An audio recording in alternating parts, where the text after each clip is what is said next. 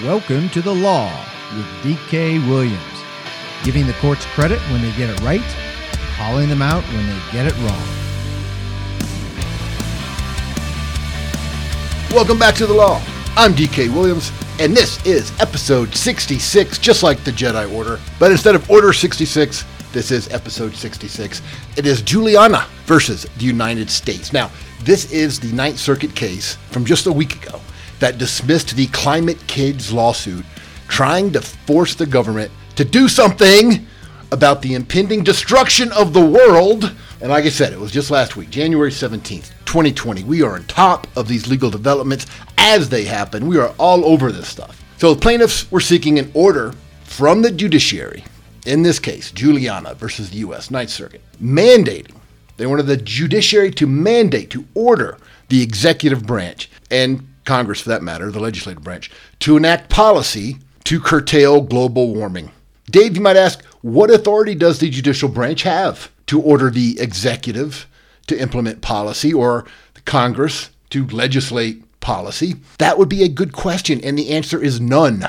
Thankfully, this three judge panel, all nominated by Obama, by the way, got it right in a two to one decision. So two thirds of them got it right, and it's all you need. This two to one decision deals with a very important notion, one which Associate Justice, Colorado's own, Neil Gorsuch deals with in his book, A Republic If You Can Keep It, which we discussed last week in episode 65. Now, this notion is the idea that separation of powers is a fundamental and foundational principle of our entire form of government. And those roles that each of the three branches has is important and it is important for them to stay in that role, stay in their lane, so to speak. If we ignore this foundational notion, the separation of powers, the foundation of the government weakens, and everything it's supposed to do becomes less effective, and our liberties are at risk.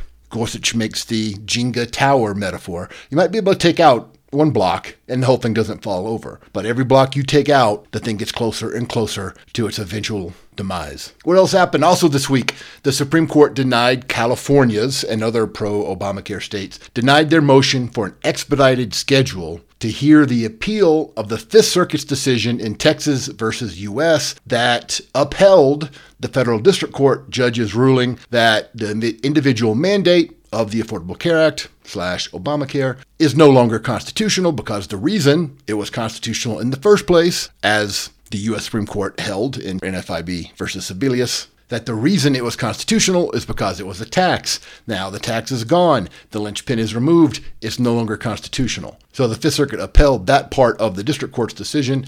We went over the district court's opinion in episode 17 and the circuit court's opinion just two weeks ago in episode 64. So in sum on that one, the pro Obamacare states wanted the U.S. Supreme Court to hear their appeal of the Fifth Circuit's decision this term, hear the arguments now, and have a decision out by summer before the election. That's very unusual. They're, they keep these schedules for a reason. It takes extraordinary circumstances to change that. The U.S. Supreme Court said, no, we're not going to hear this any quicker. We're going to hear it if we hear it. We're going to hear it the following term, and the results of the decision will be out after the November elections and into the summer of 21. Also, this week, Tulsi Gabbard filed a defamation suit against Hillary Clinton for Clinton's comment about Gabbard being a Russian agent. And as you all know from our discussion of New York Times versus Sullivan in episode 47, that a public figure has a tough row to hoe in a defamation case. Gabbard will not only have to show Clinton intentionally made a false statement about her, but that she did it with quote unquote actual malice, and that's tough to do. As always, The Law with DK Williams is brought to you in collaboration with Speakeasy Ideas. You can subscribe to The Law and other Speakeasy Ideas podcasts through your favorite podcast app and at speakeasyideas.com. For all the latest, whenever a new episode comes out, follow this podcast on social media. That's Twitter at The Law DKW and on Facebook.com slash The Law with DK Williams. I'd love to hear from you. Give me a rating Give me a review. That would be awesome if you're so inclined. And subscribe and share. I'm available for speaking engagements, consulting, teaching, having a beer. Contact Bethany at speakeasyideas.com for details. Likewise, contact Bethany if you'd like to contribute to our work here at The Law with DK Williams via sponsorship. Now, I love doing these things. I learn a lot, and I think this work is important. It does take me, on average, about eight hours to put one of these together from reading the case, annotating it, outlining it, recording it, and editing it. So if you think this work is important also and want to become a sponsor, that'd be awesome. Contact Bethany at speakeasyideas.com. And I'll be speaking at Liberty in the Rocks in a few weeks on Wednesday, February 5th. I'm going to talk about Silent Coup. You like that? I made that up. I didn't really make it up, but that's what I'm calling it. Silent Coup How the Feds Have Usurped the Majority of Its Authority. Of course, we're going to mention Wickard versus Filburn, episode 5 of The Law, and others. Festivities start in the back room of Chopper Sports Grill in Denver at 6 o'clock, and the program starts at 7. Coming out, it's always a good time.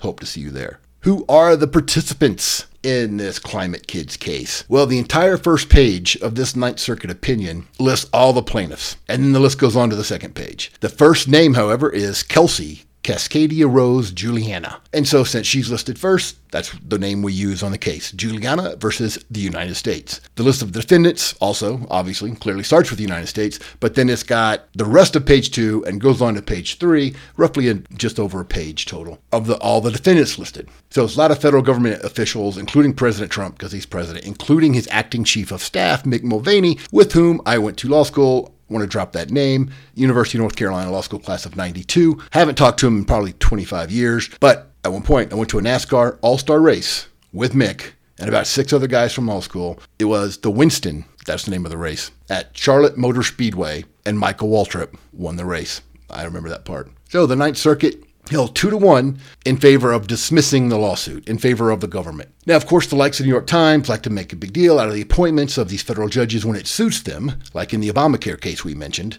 declaring the individual mandate unconstitutional for the mere reason its only constitutional underpinning has been removed. You know, some ridiculous partisan reason like that. New York Times likes to point that out when it advances their narrative that Republican judges, Trump judges, are just doing policy stuff, regardless of the veracity of that.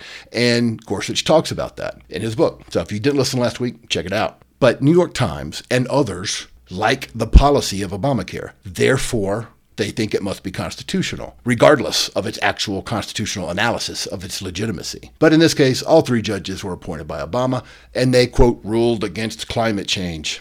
So just imagine if one of these judges is ever eventually nominated for the Supreme Court. Are the progressive senators going to excoriate them for this? I wouldn't doubt it, but they shouldn't because they're very sympathetic to the climate change situation, but they acknowledge that they don't have any constitutional authority to do anything about it. And we'll get into those specifics. And some, there's some good language in the case about that. So props to this two judge majority, at least, for not attempting to make policy from the bench, even if they wish they had the power to do so. They acknowledged they did not. So, who wrote the opinion? Judge Andrew Hurwitz. He was appointed by Obama to the Ninth Circuit in 2012. Prior to that, he was on the Arizona Supreme Court, and he's 72 years old now. He went to Princeton undergrad and Yale Law School. He was joined by Ninth Circuit Judge Mary Murguia, that's M U R G U I A. She's 59, appointed by Obama to the Circuit Court in 2011.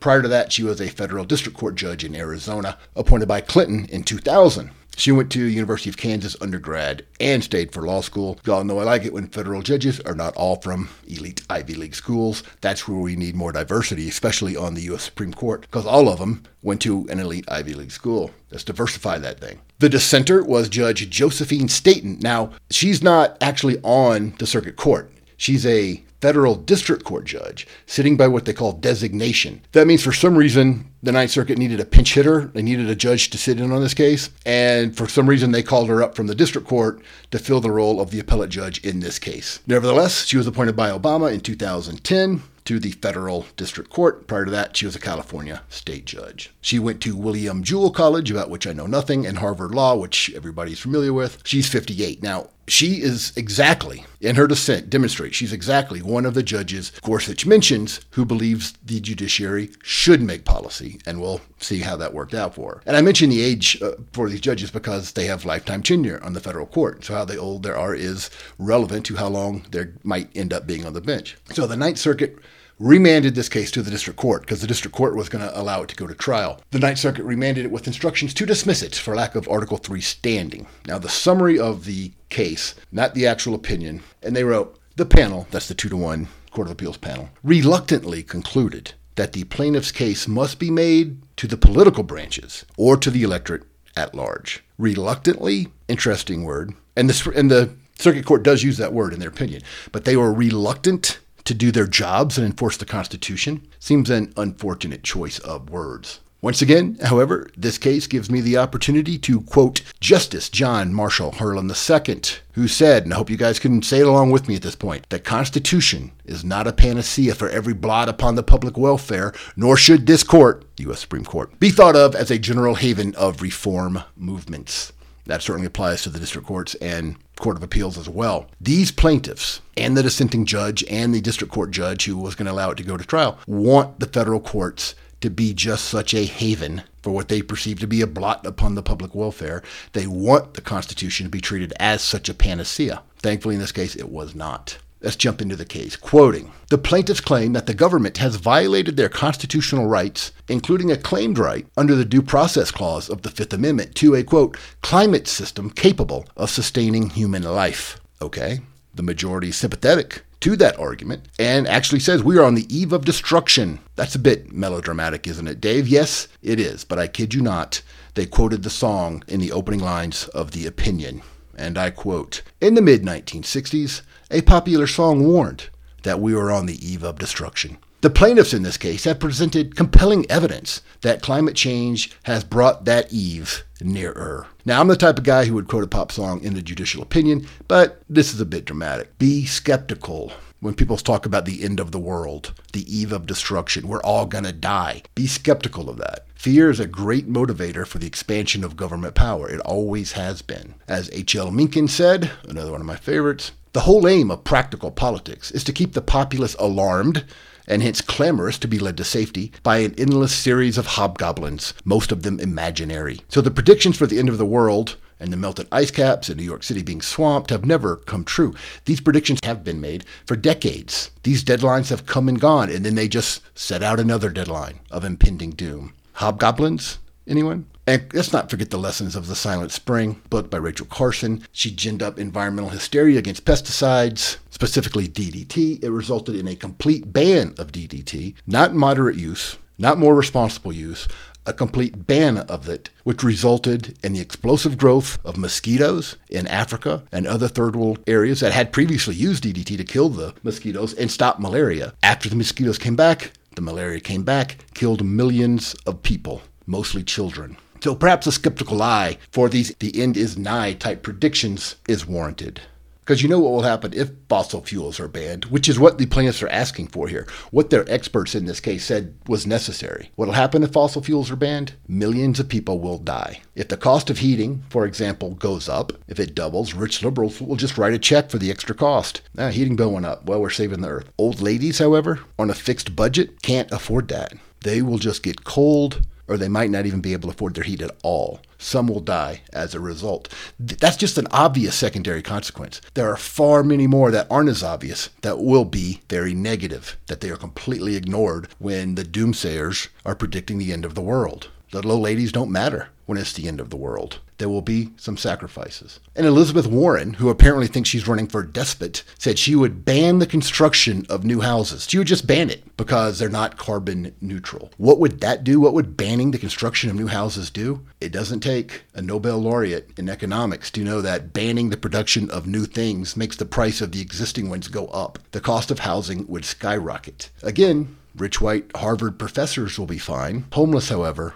will not, and people will die because they cannot afford a place to live. So the condescending tone of these doomsayers, naysayers, end of the world types, including these judges, even the majority here which dismisses the case, is entirely misplaced. This case is a great example of why judges don't have the authority to make policy under the Constitution. That's left to the elected branches. And as bad as Congress might be, as bad as the president might be, at least they are subject to election and must answer to voters. These life tenured judges do not. And if you notice, the doomsday language is always about a potential failure to change existing policy.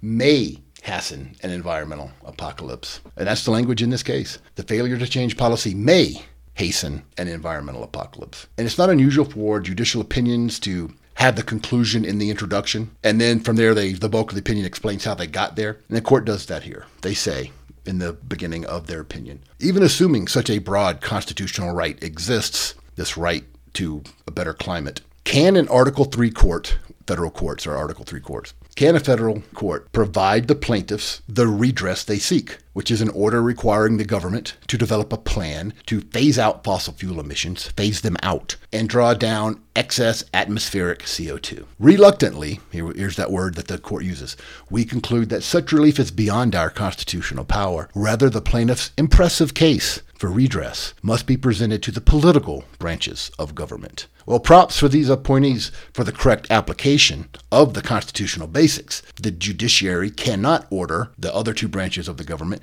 to implement a particular policy. Court goes on the plaintiffs seek declaratory relief and an injunction ordering the government to implement a plan to phase out fossil fuel emissions and draw down the excess atmospheric carbon dioxide. They seek an order, now get this, from the judiciary to the executive to implement policy that the plaintiffs can't get the legislature to adopt. That's not how the government works. That's not how the Jenga blocks get stacked. The Ninth Circuit overturned the federal district court, and they said, the district court denied the government's motion to dismiss, concluding that the plaintiffs had standing to sue raised justiciable questions, and stated a claim for infringement of a Fifth Amendment due process right to a climate system capable of sustaining human life. Okay, that's crazy on several levels, not the least of which is the presumption the government has the power to provide any particular type of climate system. The judiciary is going to order a certain climate. I mean, talk about hubris. And this purported right to a climate system capable of sustaining human life, that means that if the government isn't ordered to act by the judiciary, the planet will not be able to sustain human life. That's what they're alleging. Literally. Literally. They say that if they don't win, we are going to die. Hobgoblins, indeed. This speculative fear mongering again shows up. The court says the temperatures may rise more than 6 degrees Celsius by the end of the century. Interestingly enough, think about this may is a synonym for may not. I learned early on when I asked my mother for something in the future, like, hey, mom, can we go to the circus? And my mom said, maybe. I learned that that meant exactly the same thing as maybe not. The court goes on. The extreme heat is melting polar ice caps and may cause sea levels to rise 15 to 30 feet by the year 2100. Didn't that deadline already pass? I mean, if it did, no big deal. We'll just set it out further. That's how they do it. All of these assertions about this impending doom, in any event, are perfectly suited to a policy argument. They're not legal arguments. In a footnote, the plaintiffs list several things the government should stop doing, several things they want the court to order the executive branch to stop doing including, quote, the use of fossil fuels to power its own buildings and vehicles. The plaintiffs think they have a right, a Fifth Amendment right of due process, to an order declaring the federal government to stop using fossil fuels in its cars and buildings. That's quite interesting. Talk about creative constitutionalism. Legally, the plaintiffs have to have a concrete and particularized injury the court says that among those that they have, they have those, and those are among them, they're being forced to leave home because of water scarcity, that's one of them, and having to evacuate a coastal home multiple times because of flooding. So they have injury, the court finds. Ninth Circuit finds they do. They also need causation. And the Ninth Circuit says the causal chain here is sufficiently established for the purposes of summary judgment. Now, summary judgment means there is a dispute as to material fact as to that causation. It doesn't mean it's likely that the fact finder, a jury, would agree that there is an actual causation, but there's enough to let a jury hear the evidence. Ninth Circuit says that is true that there is at least a genuine factual dispute as to whether those policies were a substantial factor in causing the plaintiff's injuries. So the government policies that they want to change, like letting the FBI have gas powered cars. They're talking about the summary judgment standard, which in Rule 56 of the Federal Rules of Procedure states the court shall grant summary judgment if the movant, the party who wants summary judgment, shows that there is no genuine dispute as to any material fact and the movant is entitled to judgment as a matter of law. Basically, if everybody agrees on the facts, you might be able to get summary judgment. If there's a dispute as to a fact, that's for a jury to decide or a fact finder of some type. And you can't rule summary judgment on that. You have to let the fact finder decide what the facts are. So the Ninth Circuit says that there is a genuine factual dispute on the causation issue. So the court finds the plaintiffs meet the first two requirements. But then the court says the more difficult question is whether the plaintiffs' claimed injuries are redressable by an Article 3 court. So can we do anything about it? Court goes on, their sole claim is that the government has deprived them of a substantive constitutional right to a climate system capable of sustaining human life. And they seek remedial, declaratory, and injunctive relief. To establish Article 3 redressability, the Ninth Circuit says, and correctly, the plaintiffs must show that, that the relief they seek is both substantially likely to redress their injuries and, two, within the district court's power to award. The crux of the plaintiff's requested remedy is an injunction requiring the government not only to cease permitting, authorizing, and subsidizing fossil fuel use, they want them to stop authorizing the use of fossil fuels. They want to ban the use of fossil fuels. Court goes on, but also to prepare a plan subject to judicial approval to draw down harmful emissions. There you go.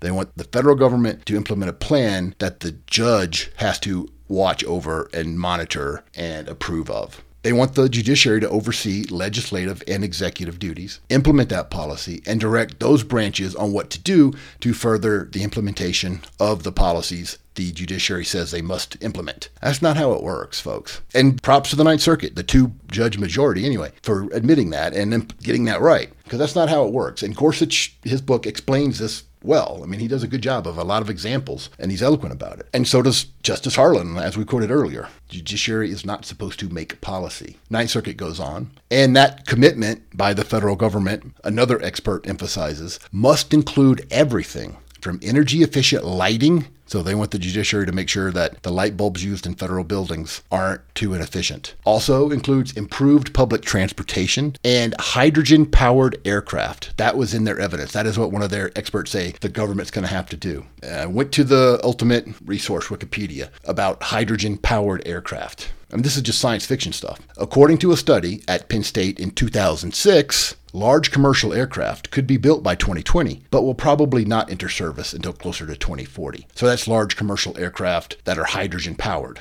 They could be built by 2020. Well, those Greens are really bad at predictions, aren't they? And the plaintiffs here think a court should order the production of something that doesn't exist yet, like hydrogen powered aircraft for everyone, for every airline. If you're going to fly, it's got to be on a hydrogen powered aircraft. They think a court order to do something that's not doable is going to make a difference. The thing doesn't exist yet, not to that extent. Ordering it to exist will not change its non existence. And plaintiffs want the judiciary to oversee the implementation of this policy and the production of these aircraft this case shows why the judiciary does not have this type of power. Court goes on. We are therefore skeptical, thank goodness, that the first redressability prong is satisfied. But even assuming that it is, the plaintiffs do not surmount the remaining hurdle, establishing that the specific relief they seek is within the power of an Article 3 court. So, what they want the court to do isn't within the power of the federal judiciary. The federal judiciary cannot order all government buildings to be lit a certain way and then monitor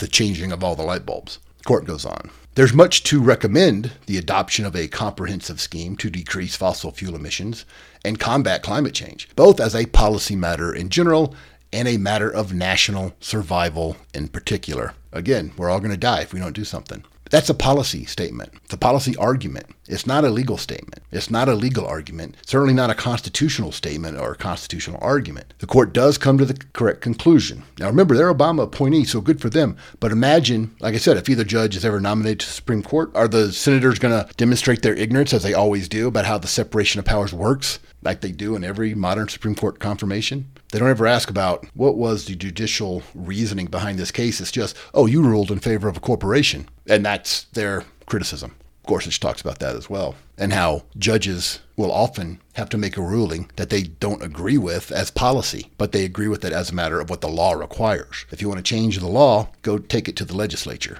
Don't take it to the judge. But people do, and that's the problem. Ninth Circuit says it is beyond the power of an Article 3 court to order, design, supervise, or implement the plaintiff's requested remedial plan. As the opinions of their experts make plain, any effective plan would necessarily require a host of complex policy decisions entrusted for better or worse to the wisdom and discretion of the executive and legislative branches. These decisions range, for example, from determining how much to invest in public transit to how quickly to transition to renewable energy, and plainly require consideration of competing social political, and economic forces, which must be made by the people's elected representatives rather than by federal judges. No props to them for that. And the court goes on. Even under such a scenario, the plaintiff's request for a remedial plan would subsequently require the judiciary to pass judgment on the sufficiency of the government's response to the order, which necessarily would entail a broad range of policy making, and inevitably, this kind of plan will demand action not only by the executive but also by Congress.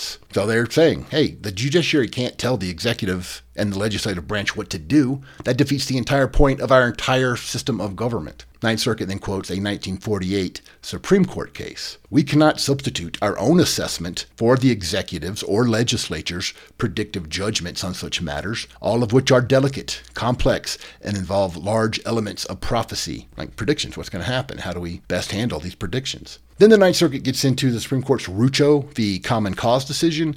And as you guys will remember, that's the gerrymandering case from just last year, 2019, which we covered in episode 40. Because Rucho discusses this redressability concept. Remember, we cover it all here. In Rucho, the Supreme Court discussed the political questions beyond the reach of Article 3 courts, and that was the gerrymandering thing. They said states can address gerrymandering problems, but Article 3 federal courts cannot. In the Rucho decision, the Supreme Court said, absent these standards, standards that the judiciary can apply. Federal judicial power would be unlimited in scope and duration and would inject the unelected and politically unaccountable branch of the federal government into assuming such an extraordinary and unprecedented role. In the context of Article 3 standing, federal courts must respect their proper and properly limited role in a democratic society. So the Ninth Circuit is nailing all the law correctly. So good for them. The majority is, anyway court goes on, and I tweeted this out, so you'll sometimes get little previews of what's going to be in these podcasts. As Judge Cardozo, that's Benjamin Cardozo, once aptly warned, a judicial commission does not confer the power of a knight errant roaming at will in pursuit of his own ideal of beauty or of goodness. That's a great quote. Ninth Circuit says some questions, even those existential in nature, are the province of the political branches. Let's just briefly think about if they came out the other way. So if it's existential in nature, we don't have to worry about the separation of powers.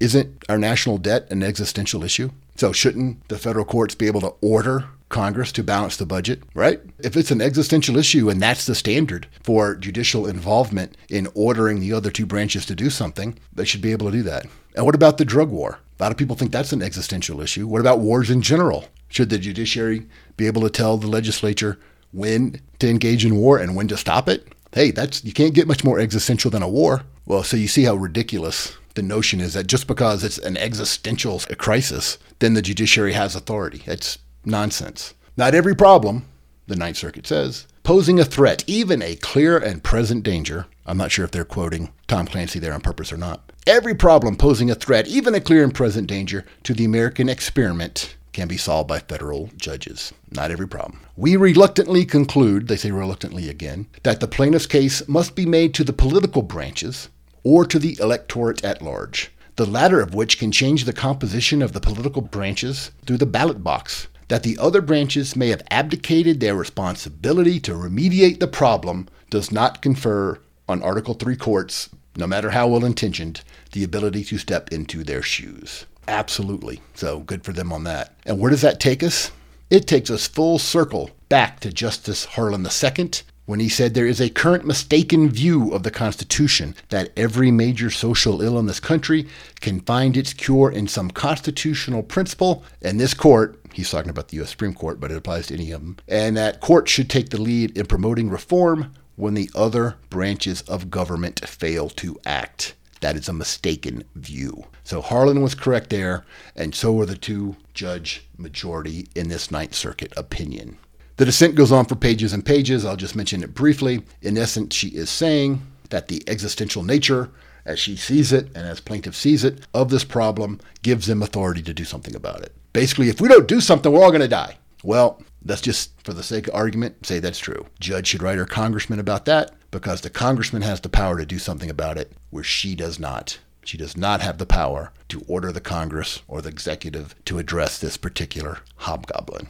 I'm DK Williams, and this has been The Law, episode 66 Julian versus the United States, where the Ninth Circuit Court of Appeals dismissed the Climate Kids attempt to have the judiciary usurp the legislative and executive branch's power and order the implementation of policy the plaintiffs failed to get passed through the political process. We're brought to you in collaboration with Speakeasy Ideas, and let me know what you think. Twitter at the Law DKW and on Facebook.com slash the Law with do all that social media liking and stuff. It always helps. I'm available for speaking engagements, consulting, teaching, media appearances, and having a beer. Contact Bethany at speakeasyideas.com for details on that. And as always, my friends, until next week, freedom is dangerous. Live dangerously.